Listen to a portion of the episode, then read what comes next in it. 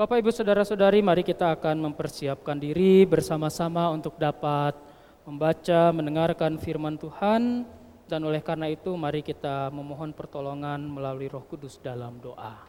Mari kita berdoa.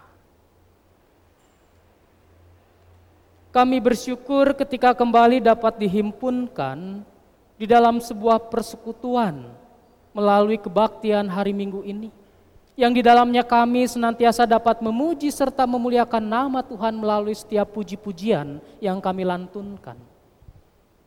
Dan di dalam setiap rangkaian bakti kami tersebut ya Tuhan, kami juga memberi diri untuk disapa oleh Tuhan.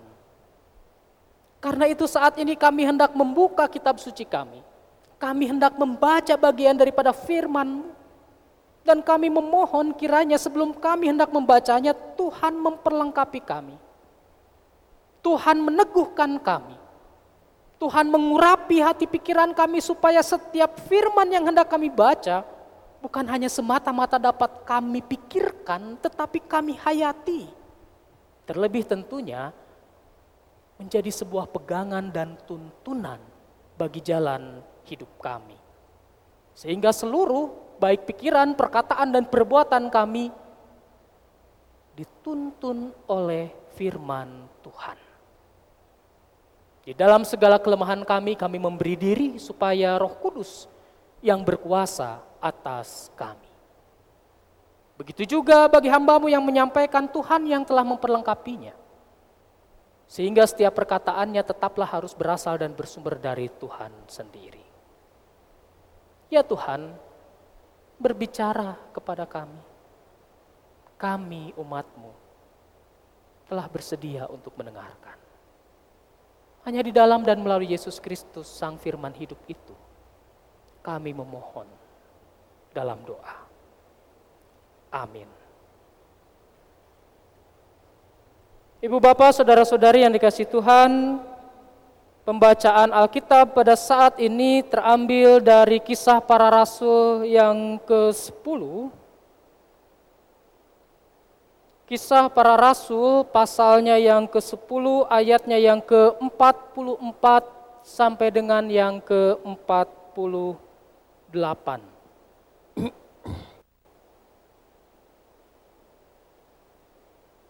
Kisah para rasul pasal 10 ayat 44 hingga 48. Saya akan membacakannya bagi kita sekalian. Ketika Petrus sedang berkata demikian, turunlah Roh Kudus ke atas semua orang yang mendengarkan pemberitaan itu dan semua orang percaya dari golongan bersunat yang menyertai Petrus tercengang-cengang karena melihat bahwa karunia Roh Kudus dicurahkan ke atas bangsa-bangsa lain juga.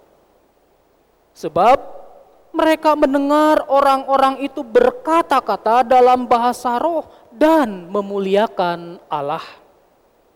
Lalu kata Petrus, Bolehkah orang mencegah untuk membaptis orang-orang ini dengan air, sedangkan mereka telah menerima Roh Kudus sama seperti kita? Lalu ia menyuruh mereka dibaptis dalam nama Yesus Kristus. Kemudian mereka meminta Petrus supaya ia tinggal beberapa hari lagi bersama-sama dengan mereka. Demikian firman Tuhan dan yang berbahagia ialah kita yang bukan hanya bersedia untuk membaca firman itu, tetapi juga dapat mendengarkan, merenungkan, memelihara, dan memperlakukan di dalam kehidupan sehari-hari. Haleluya!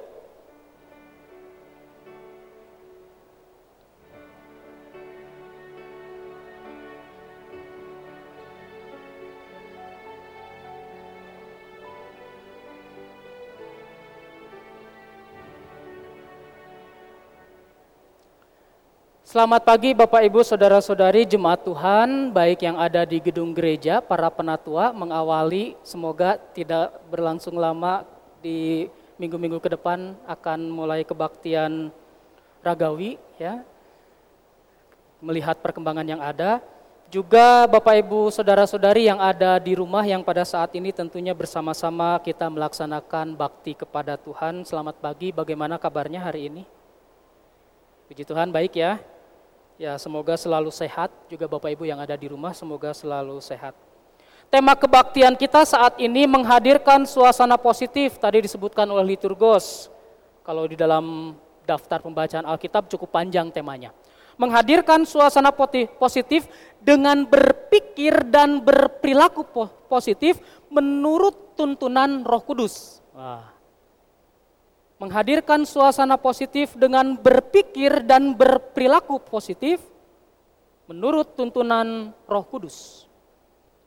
Tema ini ingin berbicara jika ingin hidup dengan suasana yang positif, dengan suasana yang baik, ya harus berpikir dan berperilaku positif. Jangan sampai pikiran kita dipenuhi oleh yang negatif-negatif terus juga perilaku kita yang juga dapat membawa masalah saja. Jadi troublemaker, bukannya peacemaker gitu. Lalu dari manakah pikiran dan perilaku positif tersebut? Pikiran dan perilaku positif itu datangnya dari dan digerakkan oleh Roh Kudus. Roh Kudus yang adalah roh Tuhan akan memampukan kita untuk selalu memikirkan dan mengerjakan yang positif, tidak yang negatif. Roh Kudus yang adalah roh Tuhan akan memampukan kita untuk selalu memikirkan dan mengerjakan yang akan membawa pada hidup yang damai sejahtera. Bukan pada hidup yang penuh dengan iri dengki, pertentangan, pertikaian, dan lain sebagainya. Kurang lebih seperti itu arah dari tema kita.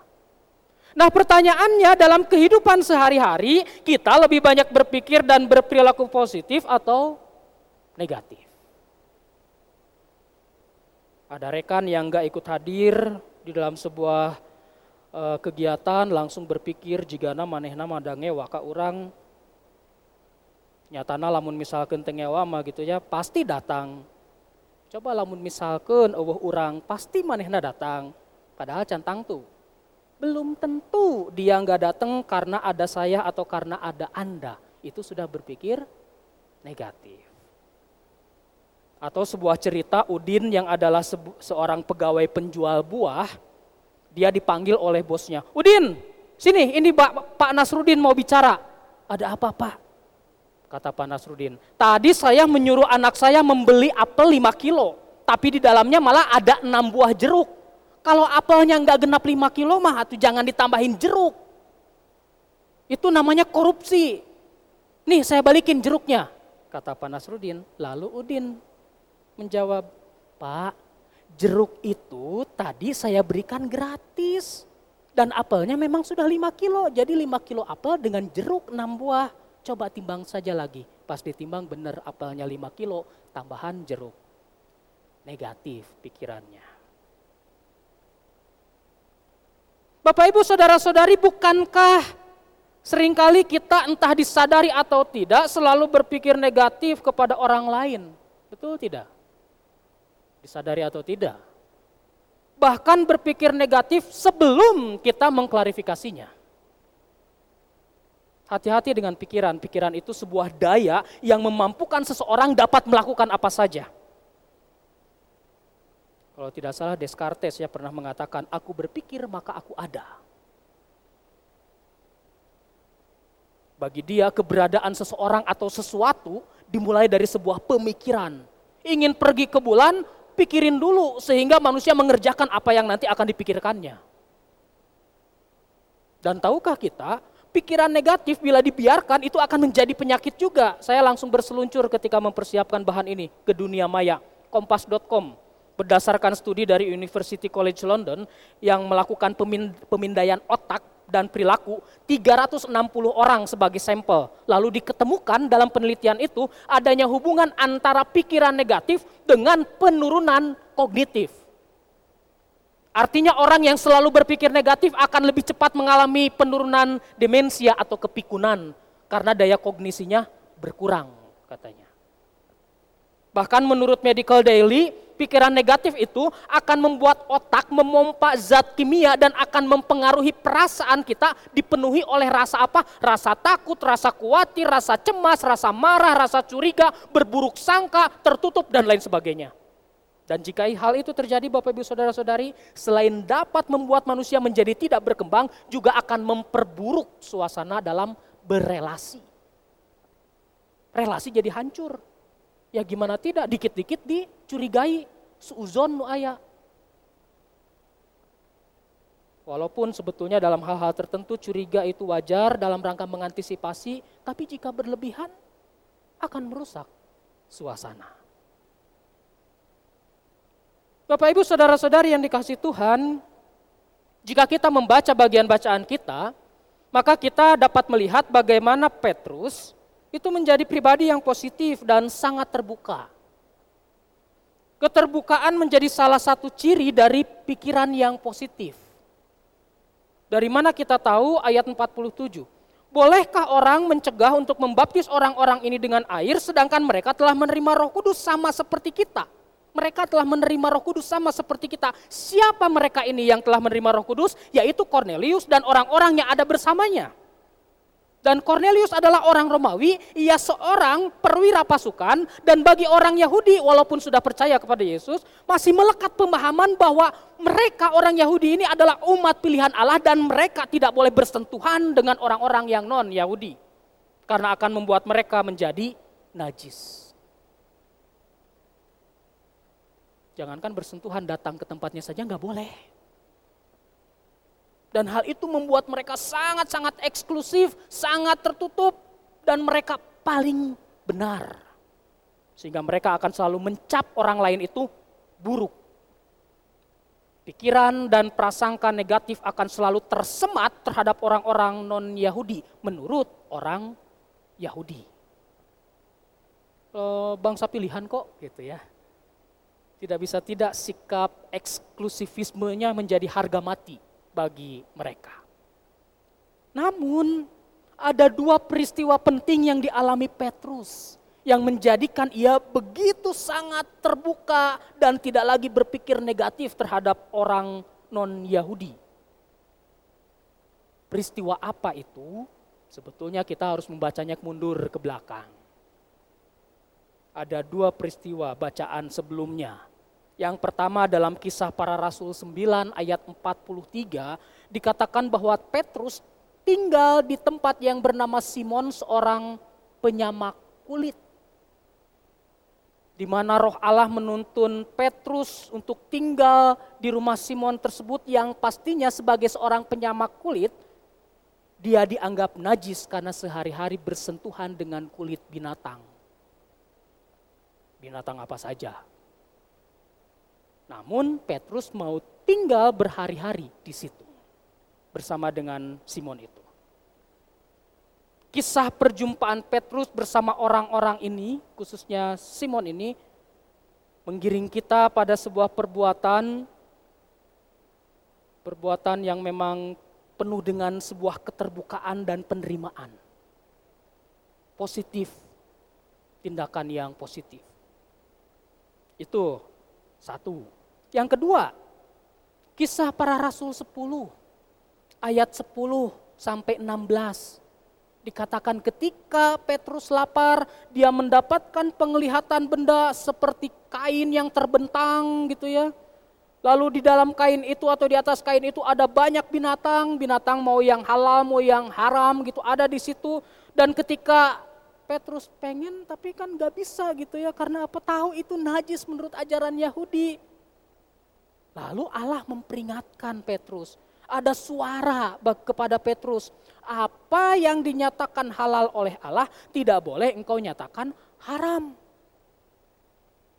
Bahkan suara itu tiga kali didengar oleh Petrus. Ya memang di situ Petrus tidak serta-merta tahu ya apa artinya. Tapi rupanya pengalaman spiritual itu mengubah sikap dan pandangan Petrus perjumpaan dia dengan Cornelius semakin mempertegas bahwa sebetulnya Tuhan ada di sana dan dia membuat Petrus menjadi berpikir positif dan bertindak positif dengan tuntunan karya Roh Kudus.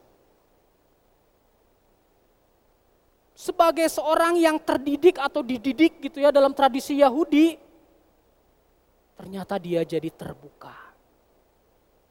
Allah ingin mengubah cara pandang Petrus di situ. Hingga puncaknya dalam kisah para rasul 10 ayat 34 Petrus berkata, sesungguhnya aku telah mengerti bahwa Allah tidak membedakan orang. Itu puncaknya. Sesungguhnya aku telah mengerti, jangan-jangan sebelumnya gak ngerti. Bahwa Allah tidak membedakan orang. Kalimat ini merupakan penyataan iman Petrus yang sekaligus pemikiran positif dan terbuka Petrus terhadap orang lain khususnya yang non-Yahudi ada perubahan dalam diri Petrus yang sebelumnya tertutup menjadi terbuka. Yang sebelumnya memiliki pikiran negatif terhadap orang lain, sekarang menjadi positif. Dan semuanya itu digerakkan oleh karya roh kudus. Dan Petrus menerima. Petrus mau untuk digerakkan roh kudus, dia tidak menolak, dia tidak menyangkal, dia tidak menghindar. Ia menerima. Nah Bapak Ibu Saudara-saudari yang dikasih Tuhan, Pertanyaannya bagaimana dengan gereja? Apakah gereja masih memiliki prasangka terhadap orang lain? Mereka yang misalkan khususnya berbeda keyakinan.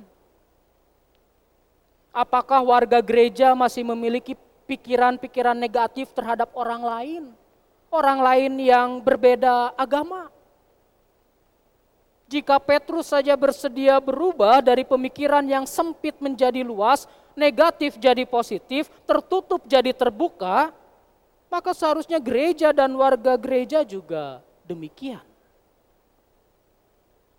Bukan hanya sekedar demi suasana berelasi gitu ya, menjadi lebih baik sesuai tema supaya suasananya positif. Iya, bukan tapi bukan hanya tentang itu.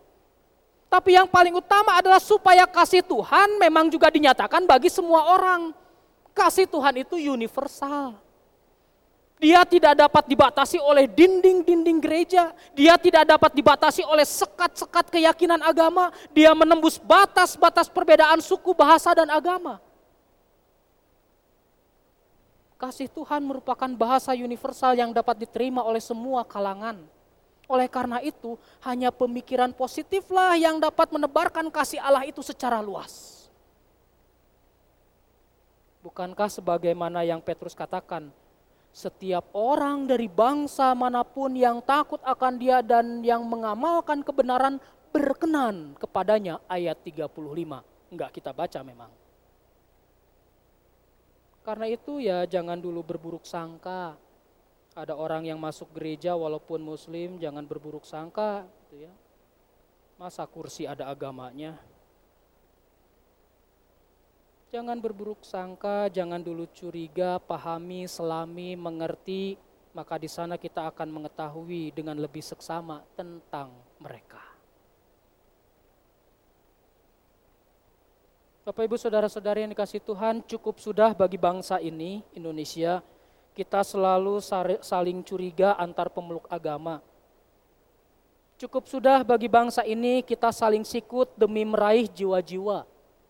Cukup sudah bagi bangsa ini ketika pindah agama menjelek-jelekan agama sebelumnya. Bukalah hati dan pikiran kita. Setidaknya kita selaku umat yang percaya kepada Yesus tidak usah memiliki pemikiran-pemikiran yang negatif seperti itu. Bukankah Yesus juga sangat mengasihi orang yang berbeda dengan dia? Kisah orang Samaria yang baik hati, perempuan Samaria yang di pinggir sumur, perempuan Viro Venesia yang menghendaki anaknya sembuh bahkan di awal dikatakan seperti atau ya seperti seekor anjing. Perwira Kapernaum yang memohon kesembuhan bagi hambanya. Itu semua orang-orang yang berbeda. Tetapi di hadapan Tuhan sama. Allah tidak membeda-bedakan manusia. Justru di dalam setiap perbedaannya Allah menghendaki manusia saling melengkapi dengan menebar cinta kasih. Manusia seperti kita, justru kitalah ini yang terbatas. Karena apa? Di dalam keterbatasan kita, kita tidak akan pernah mampu menyelami betapa luasnya kasih Allah itu bagi semua manusia di muka bumi ini sebagai bagian daripada ciptaan Allah. Karena itu ya penuhi hidup kita dengan nilai-nilai positif, tindakan kita dengan nilai-nilai positif. Semuanya itu bisa kita dapatkan ketika kita berkenan dan mau dikuasai oleh Roh Kudus. Sebagaimana Filipi 4 ayat 8 dan 9 yang berkata, "Jadi akhirnya saudara-saudara, semua yang benar, semua yang mulia, semua yang adil, semua yang suci, semua yang manis, semua yang sedap didengar, semua yang disebut kebajikan dan patut dipuji, pikirkanlah semuanya itu. Maka Allah sumber damai sejahtera akan menyertai kamu." Saatnya bagi kita memandang semua orang sama di hadapan Tuhan sebagai bagian dari ciptaannya dan mereka patut mendapatkan kasih karunia Tuhan Jangan pernah underestimate, hargai, pahami, dan terima mereka dengan sepenuh hati. Sebagaimana Allah juga menerima mereka. Niscaya hidup kita di dunia penuh dengan damai sejahtera. Amin.